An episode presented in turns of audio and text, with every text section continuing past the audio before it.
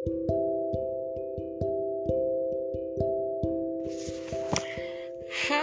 again, hello again, hai Apa kabar kalian? Gimana? Tadi malam overthinking gak? Tadi malam sebelum tidur mikirin apa? Tidurnya nyenyak gak? Ciela, gue udah kayak Apa ya, podcaster ala-ala gak sih? so, today I'm gonna talk about learning Atau belajar. Aduh tuh the point banget ya Karena gue kurang bisa bahasa basi sih dan masih belajar. Jadi please if you hear this please give me some advice about me about how to do this. I'm still learning guys. Ya tanpa kita sadari sih kita tuh selama ini selalu belajar ya kadang-kadang definisi gue dulu tuh kalau belajar itu di dalam kelas. Belajar itu bersama buku dan ada satu tutor atau satu guru dan ada murid dan gue belajar. Gue juga sempat menjadi pengajar uh, di semua kalangan. Pernah TK SD SMP SMA bahkan bapak-bapak pun pernah gitu ya. Gue belajar gue menjadi seorang pengajar.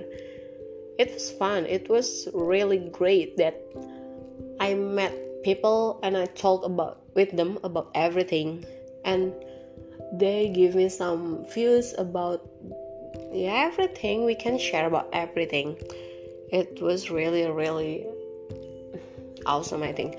It was an extraordinary experience for me being an english teacher ya. Dan ya belajar tuh nggak harus di dalam kelas. Belajar itu nggak harus kita duduk dengerin guru kita mencatat apa yang kita dengarkan kita mencatat nilai-nilai yang harus kita pelajari. Itu tuh harus kayak gitu. Belajar tuh bisa dari mana pun. Lu ketemu orang terus lu lihat sesuatu dari diri dia lu dengerin dia ngobrol kita tuh bisa dapat sesuatu gitu. Kita ketemu orang kita terus dia share cerita soal kehidupan dia dia cerita soal asmara dia dia cerita soal keluarga dia. Dan kita bisa dapat sebuah nilai gitu sebuah kayak pelajaran oh iya ya kayak gini ya oh iya ya harusnya kayak gini. Contohnya gue ngobrol sama teman gue katanya dia tuh anak pertama uh, dari sebutlah misalkan uh, tiga bersaudara. Ibunya kerja uh, ayahnya kerja dia anak pertama dia cowok. Dan dia tuh mikir gue nggak bisa nih kayak gini terus. Gue tuh anak pertama gue tuh harus bikin keluarga gue bangga sama gue gue tuh harus sukses gue tuh harus uh, punya rencana ke depannya. Gue tuh pengen bikin bisnis gue tuh pengen sukses biar nanti adik gue tuh eh, nggak uh, ngerasain kerja nggak ngerasain dimarahin orang. Gue tuh pengen adik gue tuh kerjanya bareng gue. Kita develop bisnis bareng lalala dari omongan ya singkat ceritanya kayak gitu. Dari omongan itu gue lagi mikir gue juga mikir kayak gue juga anak pertama cuy. Gue punya tiga orang adik gitu. Gue punya tiga adik adik-adik gue semua masih sekolah dan gue masih kayak gini aja. Gue masih yang namanya santai-santai. Gue nggak punya tabungan. Literally gue nggak punya tabungan karena gue nggak bisa nabung. Terus gue juga ekonomi gue juga nggak bagus-bagus amat. Dan gue nggak punya rencana ke depannya. Di situ gue jadi gue belajar dong dengan ngobrol sama orang itu sama teman gue ini. Gue belajar bahwa oh iya ya gue tuh harus punya rencana. Mau gue cewek atau mau gue cowok gue anak pertama. Tapi ya benar gue harus punya rencana ke depannya hidup gue mau dibawa ke mana? Adik-adik gue harus ngapain terus keluarga gue bakal kayak gimana gue harus punya rencana tentang itu. Dari situ gue langsung mikir emang sih sampai detik ini gue belum tahu apa yang bakal gue lakukan gue lah gue lakuin. Tapi gue gue jadi mikir kalau misalkan okay I have to do things I have to do something. I don't know maybe plan ya yeah, at least gue punya rencana untuk beberapa bulan ke depan gue harus ABC gue harus kuliahin adik gue misalnya gue harus kasih adik gue semangat gue harus kasih adik gue kesempatan untuk belajar untuk apa kayak gitu. Maksudnya gak plain banget gitu hidup lo tuh ada sesuatu yang bisa dilakuin kayak gitu. Ya oh ya kita tuh bisa belajar dari mana pun deh. Dan setiap orang gue gue sadar nih sekarang setiap orang yang ketemu sama gue ternyata mereka ngasih pelajaran contoh lain lagi ketika gue memutuskan untuk mm, bekerja. Gue memutuskan untuk bekerja itu dari gue kuliah semester 3 emang sih bukan kerja literally kerja yang gue masuk company gitu ya. Jadi dulu tuh ada di grup uh, angkatan yang tiga angkatan gitu grup jurusan gue. Ada kakak tingkat yang share info locker buat nyari guru bahasa Inggris and then pada saat semester 3 itu tuh gue emang gue grammarnya gak jago banget. Gue parah banget grammarnya gue sempat dapat nilai D. Ini orang tua gue kayaknya nggak tahu sampai sekarang gue pernah dapat nilai D. Udah gitu semester 2 gue dapat nilai D dan semester 3 gue dapat kesempatan buat ngajar privat bahasa Inggris uh, salah satu anak SMA yang mau lulus dan dia mau kuliah di STPN High di Setiabudi di Bandung. Dari situ gue langsung ngambil kesempatan itu karena gue emang suka maksudnya kayak ah bisa dicoba nih ya udah gue ambil. Setelah gue ambil gue ngajar pulang kuliah yang tadinya orang-orang pada nongkrong pada main pada game gue pulang ke rumah si murid gue gue ngajar terus gue di kelas kalau kadang-kadang dosen lagi jelasin gue cari materi ngajar terus gue ngeprint terus gue fotokopi handout handout kuliah gue gue print gue buat ngajar ke murid gue kayak gitu. Terus dari situ gue kenal kan sama sama murid gue sama keluarganya gue kenal. Di situ kita sharing sharing. Nah di situ pun gue sebagai pengajar titlenya sebagai pengajar anaknya pun gue belajar dari kisah orang tuanya yang orang tuanya tuh sayang banget sama anaknya orang tuanya tuh pengen banget yang terbaik buat anaknya. Makanya dia udah masuk NH aja katanya. Udah masuk NH aja. Nah gue harus sorry kepotong. Tadi ada accident uh, ya gue harus eh pokoknya jadi mimpi orang tuanya tuh adalah pengen anaknya tuh lebih baik pengen anaknya tuh lebih baik dari mereka dulu pengen anaknya tuh punya masa depan yang cerah gitu. Sampai orang tuanya tuh ngelakuin hal apa pun untuk dia gitu. Di situ gue sadar sama ya orang tua gue juga sama. Maksudnya emang sih kita beda istilahnya beda background.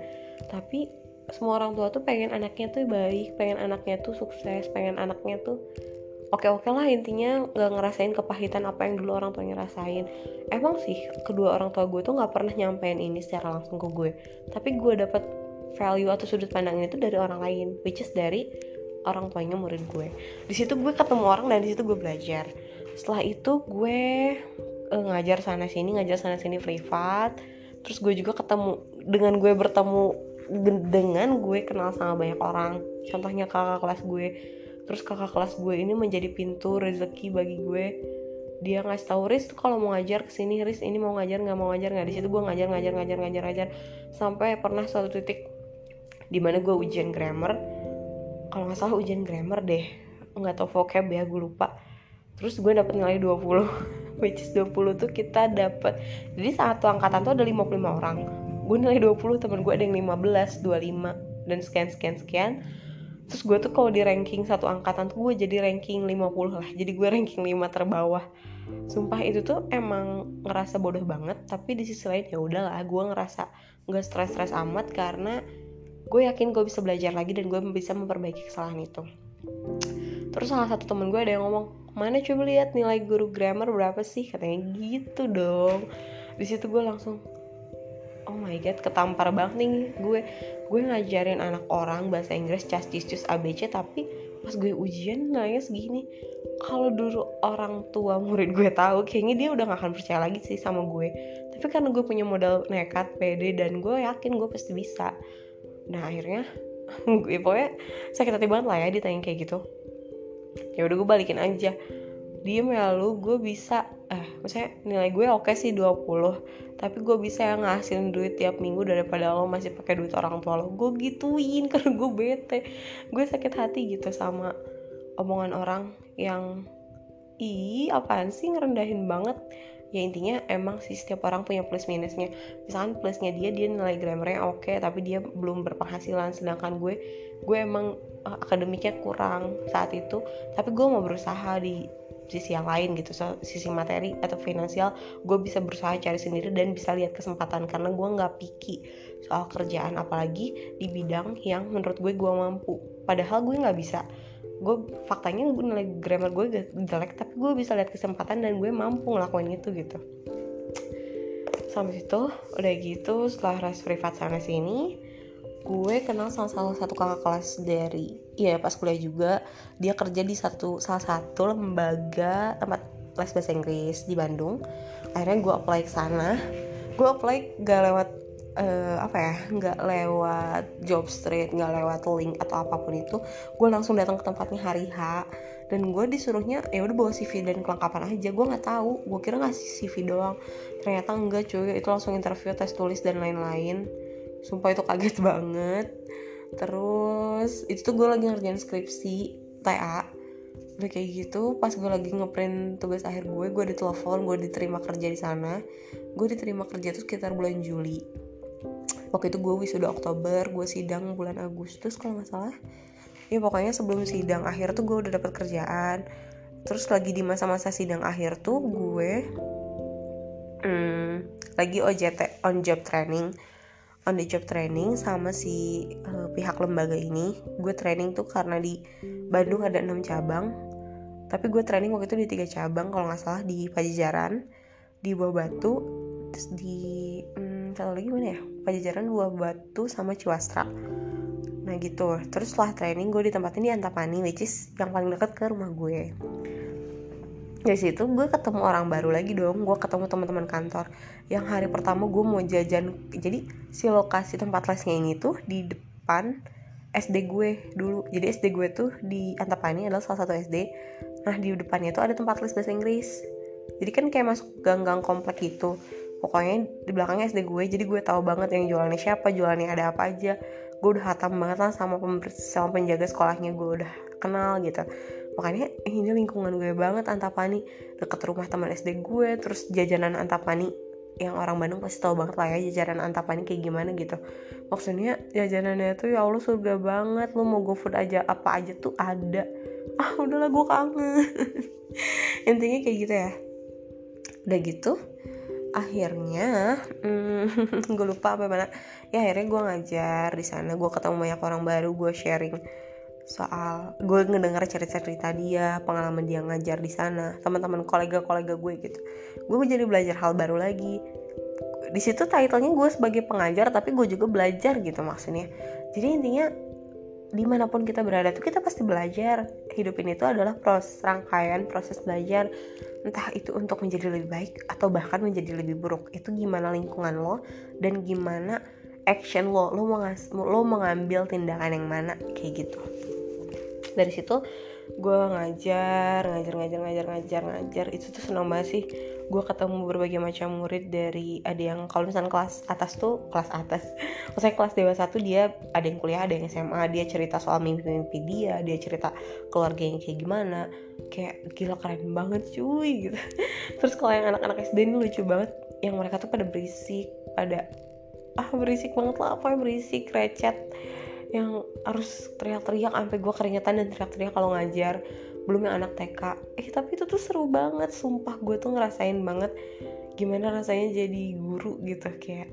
Dan yang paling sedih tuh saat gue mau keluar karena gue mikir kontrak gue emang mau habis waktu itu bulan November. Tapi gue mikir kalau gue di sini terus gue gak akan berkembang karena gue punya beberapa skills yang bisa gue asah karena gue anaknya organisasi banget gitu. Gue orangnya sosialisasi ke sana kemari ngobrol. Pokoknya aktif abis lah ya. Tapi ketika di sini tuh karena ngajar ya emang sih ngajar kerja uh, gimana kita gitu materinya apa yang mau kita sampaikan. Tapi tuh kayak bosen gitu maksudnya. Aduh banyak terus kadang-kadang jam gabut misalnya jam 4 ngajar terus gue dari setengah dua kalau nggak salah ya. Maksudnya setengah dua apa ya dari setengah dua sampai jam 4 gue nunggu gitu kayak diem doang gak ngapa-ngapain. Nah gue tuh nggak bisa yang kayak gitu. Terus tuh kadang-kadang main game sama teman-teman di sana atau main game di handphone atau apa tapi kayak bosan aja gitu. Makanya gue harus nyoba hal baru. Akhirnya gue dapat kesempatan untuk kerja di luar kota which is di luar Bandung yang sekarang ini di, di Bogor Sukabumi. Jadi gue kerja di Sukabumi tapi gue ngekos di Bogor. Karena ini tuh perbatasan banget cuy udah kayak gitu ya akhirnya gue keluar kan dari tempat itu. Nah pas di situ tuh karena murid-muridnya udah pada nyaman sama gue orang tua muridnya pada kenal sama gue jadi kayak Miss Riri sedih banget ini. E, nama murid gue Caca Caca Caca harus ganti guru lagi. Aduh Caca takut nih nanti susah adaptasi sama guru baru. Gini gini Miss Riris sehat-sehat ya Miss Riris mau nikah. Uh, apa sih keluar dari sini. Miss Riris emang mau ke mana? Kayak gitu-gitu lah. Apa sedih banget sumpah gue kangen. Belum lagi ada murid-murid yang ngasih coklat atau ngasih perhatian kayak Miss Riris selamat hari guru ya. Ih sumpah. Dari dulu gue hari guru gue nyanyiin lagu guru ke ini gitu ya ke guru gue di kelas sama anak-anak itu di SMA pernah kalau nggak salah. Terus selama ini hari guru gue cuman kayak ibu selamat hari guru gitu. Dan gue sempat ada di posisi yang gue menjadi guru dan orang-orang tuh atau murid gue tuh pada berterima kasih sama gue. Sumpah itu tuh precious thing ever. Ketika lu ngerasa lu ada di posisi di posisi di mana lu tuh udah ngebantuin orang lain dengan menjadi guru. Sumpah ya itu tuh rasanya puas banget dan seneng banget cuy. Kayak gila sih gue pernah di tahap ini gitu gue ngelihat murid-murid gue nilai ulangannya bagus gue ngelihat murid gue improve dari yang nggak bisa jadi setengah bisa jadi oke okay banget bahasa Inggrisnya misalkan. Sumpah sih keren banget. Maksudnya nggak nyangka aja seorang Ristanti yang dulunya grammarnya nol. Maksudnya grammarnya jelek jelek banget. Yang di kelas suka dibilang are you stupid use your brain lah ya ya ya. Aduh gini aja nggak bisa. Aduh gimana sih kamu gitu gitu lah sama dosen-dosen gue sama guru-guru gue. Dan gue ada di titik di mana orang-orang teh orang-orang teh gue ada di titik di mana murid-murid gue dan orang tua murid tuh bilang Miss Riris makasih ya udah ngajarin ngajarin udah ngajarin Kenzi udah ngajarin salsa dan murid-murid gue yang lainnya.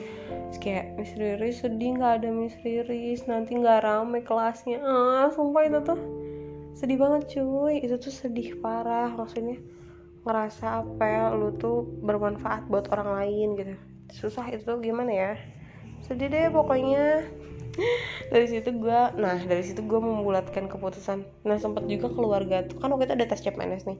Terus keluarga tuh kayak daftar nggak PNS daftar nggak PNS gue tuh di situ kayak aduh gue tuh belum ada interestnya sama PNS PNS tuh karena gue nggak ngerti. Karena impression gue gue pernah PKL di salah satu dinas dan itu tuh gimana ya kayak lengi gitu loh.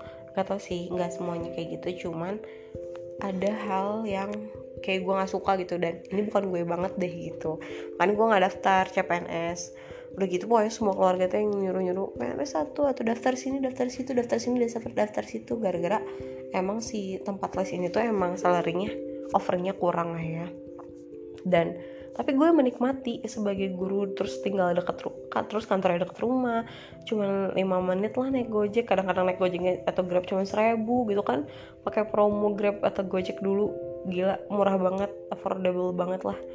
Kadang-kadang lebih mahal naik ojek dari rumah gue ke bawah ke kan rumah gue ini ya zona merah opang. Eh apa? Bukan opang ojol. Jadi lebih mahal naik ojeknya itu 7000 terus naik grabnya dari bawah ke sana ke Antapani itu cuma 1000 pernah 3000 atau goceng gitu kan buat promo-promo. Kayak gitu cuy. Pokoknya seru banget. Nah saat itu gue memutuskan untuk gue membuat keputusan keputusan besar yakni gue hmm, gue merantau. Gue tuh buat salary terakhir gue gue pakai buat pindahan. Gue paketin semua barang-barang gue baju terus tuh alat makan selimut yang kayak gitu-gitu gue paketin. Habis berapa ratus ribu gue paketin ke sini ke Bogor. Dan alhamdulillah temen gue punya teman baik dia nyariin gue kosan dia nyariin gue kosan dan tempat tinggal yang nyaman gitu. Sekarang gue di kos tempat tinggal yang affordable tapi oke okay banget worth it parah gitu ya si fasilitasnya. Maksudnya ini tuh nyaman bersih gitu terus lingkungannya oke. Okay. nah dari situ tuh gue tuh semakin gue ketemu orang semakin gue ketemu orang semakin tuh gue bersyukur. Contohnya kalau gue nggak kuliah di Polban gue nggak akan ketemu temen gue ini yang bakal ngajak gue kerja di sini yang bakal mempertemukan gue sama orang-orang yang di kosan ini yang bakal ngasih yang bakal ngasih gue value atau sudut pandang ini. Kayak gitulah contohnya kayak Allah tuh udah baik banget ngasih kita rencana atau apa ya takdir yang luar biasa indah yang kadang-kadang kita tuh gak sadar. Kalau jalan lu tuh emang ini tapi selama ini tuh gue tuh yang gue lakuin tuh cuma ngeluh lagi ngeluh lagi ngeluh lagi. Gila gak sih nggak tau diri banget jadi orang maksudnya kok gue ngeluh terus sih? Padahal gue tuh udah dikasih kenikmatan apa sih? Apa apalagi sih ya nikmat yang harus gue keluhin gitu? Maksudnya ini tuh udah nikmat luar biasa gitu dari Allah. Tapi emang namanya manusia suka lupa bersyukur. Kita tuh suka ngelihat kan rumput tetangga lihat orang lain aja. Lihat ke atas mulu. Tapi kita nggak pernah ngerasa bersyukur punya apa yang udah kita milikin sekarang kayak gitu. Kok jadi bahas syukur ya? Intinya kayak gitu deh terus gue nyampe sini terus sumpah ya hari pertama gue ngekos gue shock banget karena waktu itu tuh gue nyampe sini tuh jam 5 sore. Gue berangkat dari Bandung jam 8 pagi. Nyampe sini jam 5 sore gue berangkat pakai bis sendiri. Sumpah gue tuh emang segalanya tuh pengen sendiri karena gue pengen ngetes diri gue sampai mana sih gitu kan. Udah gitu gue hmm, nyampe sini sendiri terus tuh gue beresin kamar sendiri gue sapuin gue pel. Waktu itu kosan tuh masih keadaan baru banget kan masih kosong belum ada perabotan apa apa gitu gue pasang spray sendiri gue mikirin malam ini makan apa besok ngapain. Jadi gue tuh nyampe Sabtu Minggu terus gue istirahat gue Senin kerja jadi anak baru kan. Kayak gitulah pokoknya. Terus gue tuh belajar hari Minggu gue ke pasar sendiri gue beli-beli sayuran beli apa. Terus hari pertama kerja gue sarapan tuh ketoprak apa kupat tahu ya? Gue sarapan kupat tahu di depan kosan. Udah gitu gue kita masuk nih ke kantor gue ketemu orang-orang baru. Dan hari pertama gue kerja tuh gue udah nggak denger isu teman bukan isu udah nggak denger salah satu teman gue mau resign dia udah bawa bawa surat pengunduran diri gitu gitulah kalau nggak salah ada. Kayak what the heck man? Maksudnya kenapa sih gue hari pertama terus ada isu yang bertolak belakang sama gue gitu? Maksudnya gue baru hari pertama kerja tapi gue punya temen yang udah mau resign aja gitu. Emang seberapa gak nyaman sih kerjaan ini kerjaan gue yang sekarang? Pada akhirnya gue jalanin gue ketemu orang baru gue ngobrol sama orang baru gue menjadi gue sumpah yang dari dulu apa-apa disiapin sama orang tua sianya gue udah segede kayak gini segede gaban gini gue kalau di Bandung gue masih dicuciin. Misalnya gue abis makan gue taruh piringnya gak pernah gue cuci sendiri gue nyuruh adik gue cuy. Terus gue sumpah gue sepemalasan dan sebosi itu kalau di Bandung karena ada adik-adik gue gitu. Gue paling seneng kalau nyuruh-nyuruh mereka. Udah kayak gitu gue udah seru banget sih ini. Gue nyiapin gue bangun pagi gue nyiapin sarapan sendiri gue makan siang sendiri bekal gue kayak gitu gitu lah. Pokoknya semuanya gue lakuin sendiri cuman buat diri gue gitu. Itu tuh sebuah suatu pencapaian di mana wow gue bisa nih kayak gini gitu. Gila Riz lu ternyata bisa hidup sendiri jauh dari orang tua ngatur duit sendiri dan ngelakuin apa aja itu ya gimana lu sendiri enaknya hidup ngekos tuh kayak gitu. Tapi terus gue pernah ada di masa gue nangis kangen pengen pulang pengen pulang. Pokoknya gue waktu itu masuk kerja 2 Desember pindah ke sini 30 November. Dua minggu tiga mingguan tuh tanggal pas Natal tuh gue balik ke Bandung karena gue nggak kuat pengen pulang aja gitu. Terus gue ceritain kerjaan gue yang masih gabut kayak gitu gitulah pokoknya seru banget. And then udah gitu cerita paling sedih adalah di mana ketika ada covid dan gue nggak bisa pulang dan gue harus lebaran di kosan. Itu beresiko banget sih. Maksudnya itu resiko terbesar juga yang gue ambil. Karena orang lain Idul Fitri ketemu keluarga gue selama 21 tahun hidup gue selalu lebaran sama keluarga. Dan cuman tahun ini gue lebaran di kosan sama teman kos gue bertiga. Itu sedih parah sih. Terus gue nonton drakor Hai Bye Mama. Dan drakor Hai Bye Mama dia dan itu kan ceritanya soal ibu yang udah meninggal terus dia ngikutin anaknya ke mana-mana kan. Terus si ibu itu tuh dikasih waktu 49 hari sama dewa apalah gue nggak ngerti uh, buat nemenin anaknya buat ngabisin waktu sama anaknya gitu lah intinya. Dan terus selama 49 hari ini tuh dia harus mencari tempatnya dulu tempat dia untuk kembali. Kalau misalnya dia udah nemuin rumahnya artinya dia bisa hidup lagi gitu kan tapi sayangnya si suaminya ini tuh udah nikah lagi udah punya istri baru. Ya gimana dia mau kembali ke rumahnya? Orang suaminya aja punya istri baru dong. Jadi kayak gak punya gak susah gitulah. Wah sedih banget lah. Terus banyak scene di mana kalau ibu ada ibu kas aku. Banyak scene di mana uh, misalkan si anak si ibu ini tuh si ibu ini tuh ketemu sama ibu kandungnya kan. Ibu ibu kandung terus mereka pelukan gitu mereka si ibunya tuh kayak senang banget anaknya yang meninggal ternyata hidup lagi dan dia bisa ketemu lagi sama anaknya kayak gitu. Banyak scene pelukan banyak scene bersyukur saling ketemu satu sama lain. Di situ sumpah gue nangis gue nangis parah gue nangis nangis kayak nyesek pengen ketemu mama pengen ketemu mama pengen ketemu kangen kangen kangen karena gue ngerasa gue tuh dulu selama kuliah nih tiga tahun gue tuh jarang banget di rumah.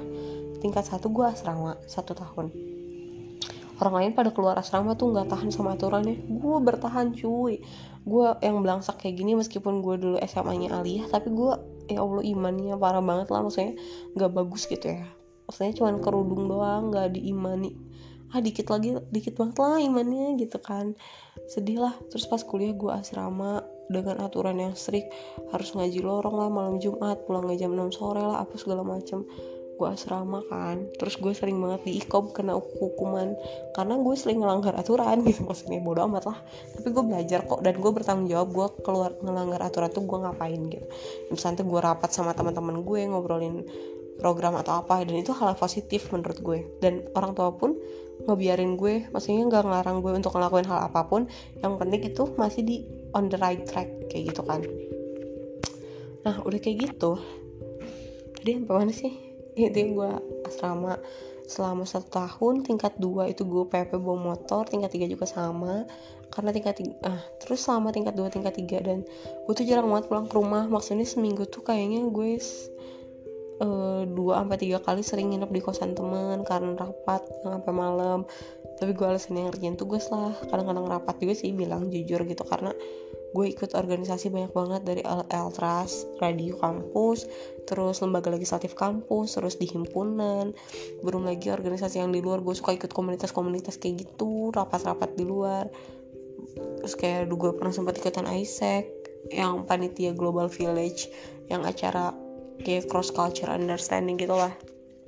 Nah gue tuh aktif parah dan selama tiga tahun kuliah tuh gue nggak banyak ngabisin waktu sama keluarga gitu.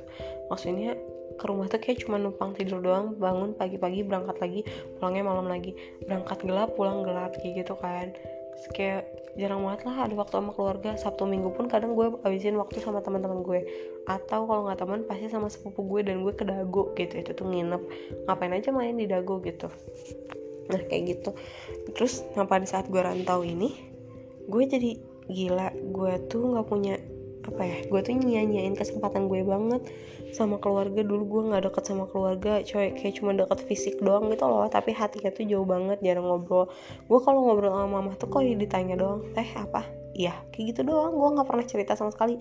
Karena gue banyak ceritanya sama teman-teman gue karena gue seharian sama mereka gitu kan kayak gitulah. Nah pada saat gue rantau gue tuh ngerasa gila ya uh, dengan adanya si covid ini tuh dia ngajarin gue untuk menghargai keberadaan seseorang termasuk orang tua atau teman dekat gitu. Karena ketika kita udah jauh tuh kerasa banget rasanya. Rumah tuh kayak gimana sih? Lebih kerasa rumah tuh kayak gimana? Tempat untuk pulang ketemu keluarga terus ketawa-ketawa lihat adik lihat orang tua apa ya pokoknya kayak gitu deh.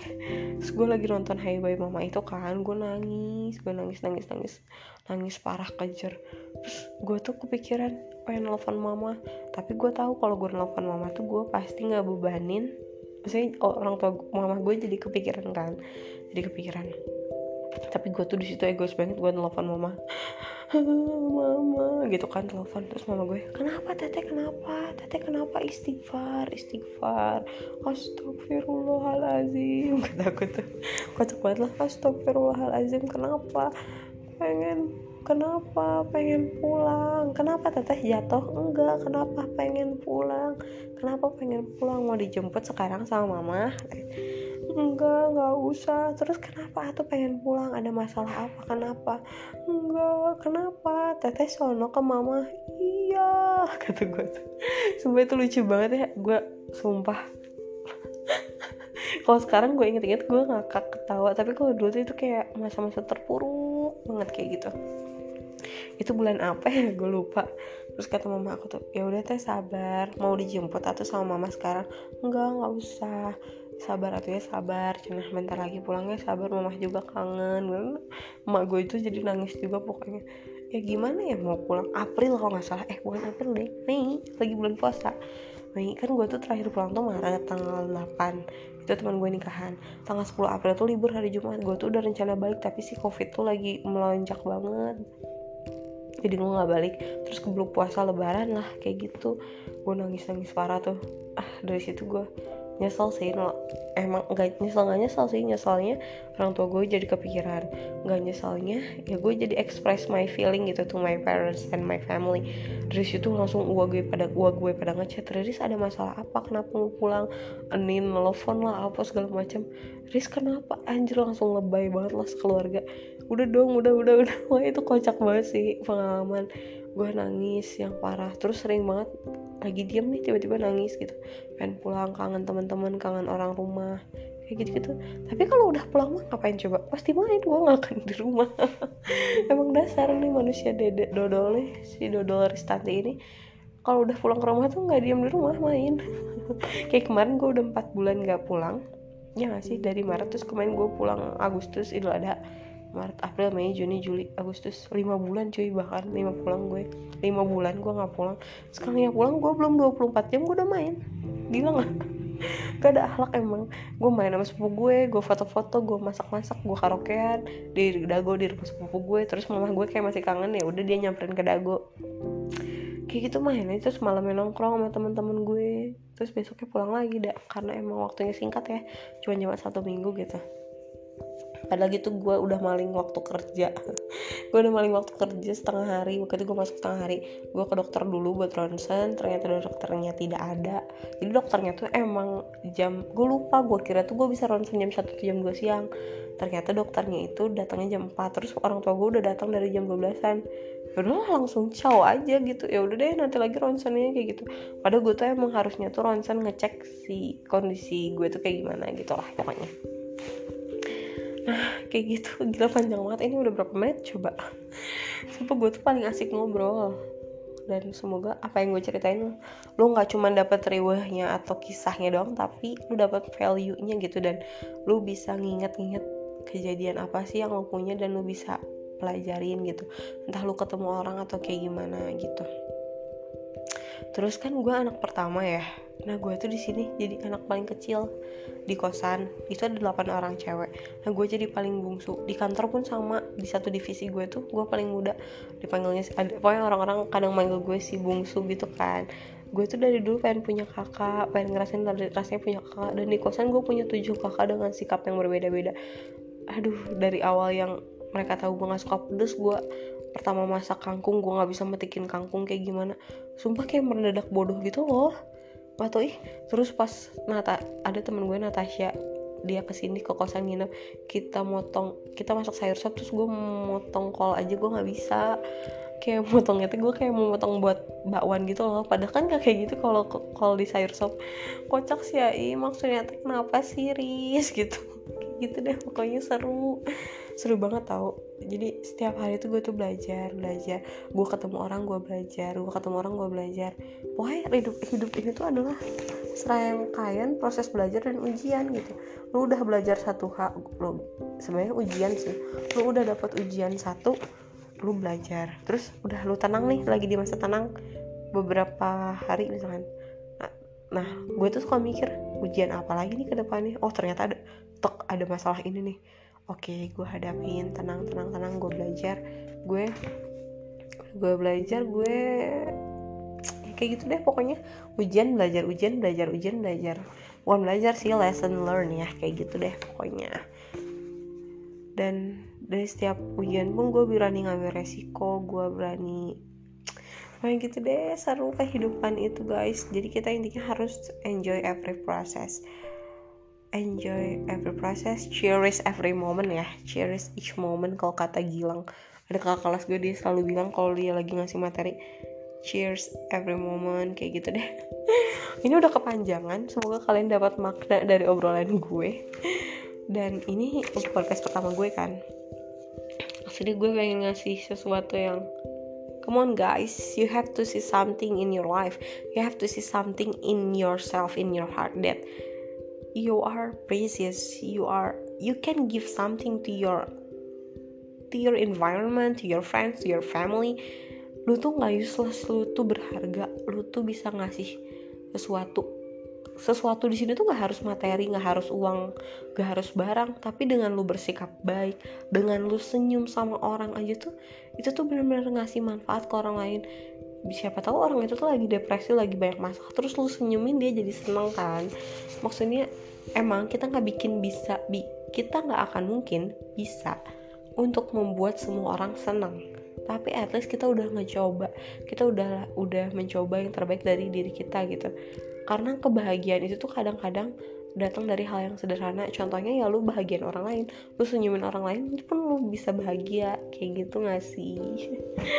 Gila udah panjang banget. Ini baru episode pertama ya. Dan gue akan menutup podcast ini dengan sebuah kutipan kata nggak kutipan kata juga sih. Kutipan paragraf dari bukunya. Bertumbuh karya Satria Maulana, Kurniawan Gunadi, Iqbal Haryadi, Mutiara Mutia Prawitasari, Novi Oktaviani Mufti.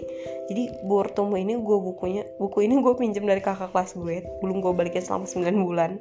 Selama 9 bulan gue kerja di sini, tapi akhirnya dia give up dan dia memberikan buku ini ke gue. buku ini tuh bagus banget. Kalian kalau mau beli, coba cek di Instagramnya @langit-langit ya. Ada di situ cari aja di following Instagram gue. Jadi di sini tuh ada bagian satu bagian namanya Letter to Myself. Ini tuh penulisnya Mutia Prawitasari. Dan gue tuh kayak tersadar gitu sama bagian ini tuh. Gue bacain ya.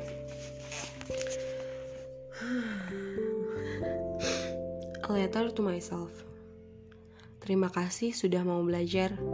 6 tahun SD 3 tahun SMP 3 tahun SMA 4 tahun kuliah Terima kasih sudah mau menjalaninya, meski sering bertanya-tanya mengapa, untuk apa. Terima kasih sudah mau mencoba banyak hal, ikut macam-macam organisasi meski menjadi penggembira saja. Ikut macam-macam lomba meski menjadi penonton saja. Membuat macam-macam karya meski kebanyakan berakhir sebagai kerangka dan wacana saja. Kita tidak pernah tahu apakah akan ada kesempatan yang lainnya. Terima kasih sudah mau pergi jauh dan lama dari rumah. Terima kasih sudah mengesampingkan rindu. Bukankah rumah kita baru terlihat supaya ketika kita berada di luarnya? Terima kasih sudah mau mendengarkan kata-kata ibu dan ayah. Terima kasih sudah mau meruntuhkan tembok so tahu dan so pintar. Kita boleh berpikir, tetapi kedua orang tua kita telah mengalaminya. Terima kasih sudah mau berteman dan menjaga pertemanan. Terima kasih untuk tak pernah membiarkan dirimu sendirian. Semoga kita tidak terhanyut dalam hidup yang membuat lupa akan siapa yang menjadikan kita seperti sekarang. Terima kasih sudah mau membuat keputusan dan mengambil pilihan. Terima kasih sudah berani mengambil tanggung jawab dan resikonya. Terima kasih sudah mau mengikhlaskan yang bukan untuk kita. Terima kasih sudah menurut kepada Tuhan. Terima kasih sudah mau berhayal dan bermimpi. Kalau bukan karena mimpi, tentu kamu tidak punya peta hidup sama sekali hari ini. Tidak punya rencana sama sekali. Terima kasih sudah membela mimpi-mimpimu. Terima kasih sudah tidak pernah menyerah setiap hampir menyerah. Terima kasih sudah tidak pernah menyerah setiap hampir menyerah. Terima kasih sudah menghapus kata menyerah dari kamus perjuangan kita. Terima kasih sudah melenting setiap jauh terpelanting. Semoga setelah ini kita tidak perlu jatuh lagi untuk bangkit lagi dan lagi. Terima kasih sudah mau belajar mencari uang dan mengelolanya. Terima kasih sudah bersusah payah mencari nafkah. Setelah ini, kita akan melakukannya sendirian, tetapi tidak untuk diri sendiri saja. Terima kasih sudah mau menabung supaya bisa jalan-jalan. Terima kasih sudah mengunjungi tempat-tempat itu. Belum tentu nanti kita punya uang dan punya waktu untuk kembali ke sana. Semoga kita masih mau menabung dan jalan-jalan lagi ya. Terima kasih sudah makan macam-macam. Dunia ini memang surga makanan. Terima kasih untuk tetap makan yang halal meski kadang kurang sehat. Terima kasih sudah membalasnya dengan lari pagi. Terima kasih sudah membaca buku yang kita baca. Terima kasih sudah mengaji ayat yang kita kaji. Terima kasih sudah menonton film yang kita tonton. Terima kasih sudah menikmati lagu yang kita dengar. Terima kasih sudah memberi nutrisi yang baik untuk akal dan untuk hati dan akal. Semoga itu menjadikan kita cukup bijak untuk membuat keputusan kapan-kapan. Terima kasih sudah mau menulis. Terima kasih sudah menjaga diri agar tidak tenggelam dari kehidupan. Terima kasih sudah memaksa diri untuk mensyukuri kenyataan, bahkan kegagalan. Terima kasih sudah pernah nakal. Terima kasih sudah mencoba hal yang salah. Sekarang sudah kenal kan rasanya. Menjadi orang lebih baik, jauh lebih menyenangkan dan membahagiakan. Terima kasih sudah jatuh hati, patah hati, jatuh lagi, dan bahkan patah hati lagi. Terima kasih sudah menyiapkan diri dan menguatkan hati untuk saling ditemukan dengan yang tersejati. Terima kasih sudah menjadi diri sendiri. Terima kasih untuk kejujuran yang selalu kita menangkan. Terima kasih untuk kebenaran yang selalu kita coba hadirkan. Terima kasih sekali lagi. Terima kasih sudah mengingatkan diri kita yang sekarang untuk mengingatkan diri kita yang akan datang. I hurt you, dear self. I know I'm not so good in keeping you, so don't lose me. Keep me. Okay, that's all for this afternoon. Thank you for listening, guys. I hope you can learn something from my stories Thank you, and I love you.